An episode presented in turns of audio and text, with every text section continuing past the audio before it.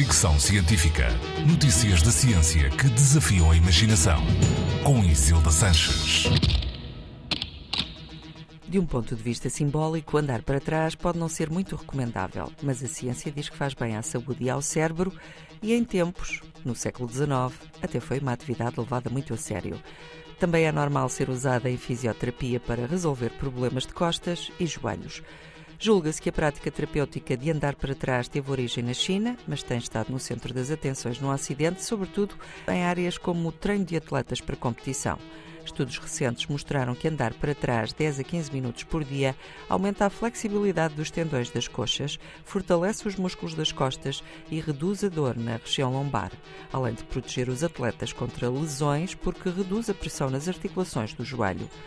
Mas não são só os atletas que beneficiam de andar para trás. Os mais velhos, os jovens, pessoas em recuperação de problemas cardíacos e pessoas obesas, por exemplo.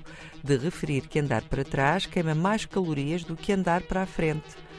Isto, estes benefícios vários, acontecem porque a biomecânica de andar para trás é muito diferente da de andar para a frente, protegendo mais as articulações, fortalecendo os tornozelos e estimulando regiões específicas do cérebro, como o córtex pré-frontal, responsável pela tomada de decisões e resolução de problemas.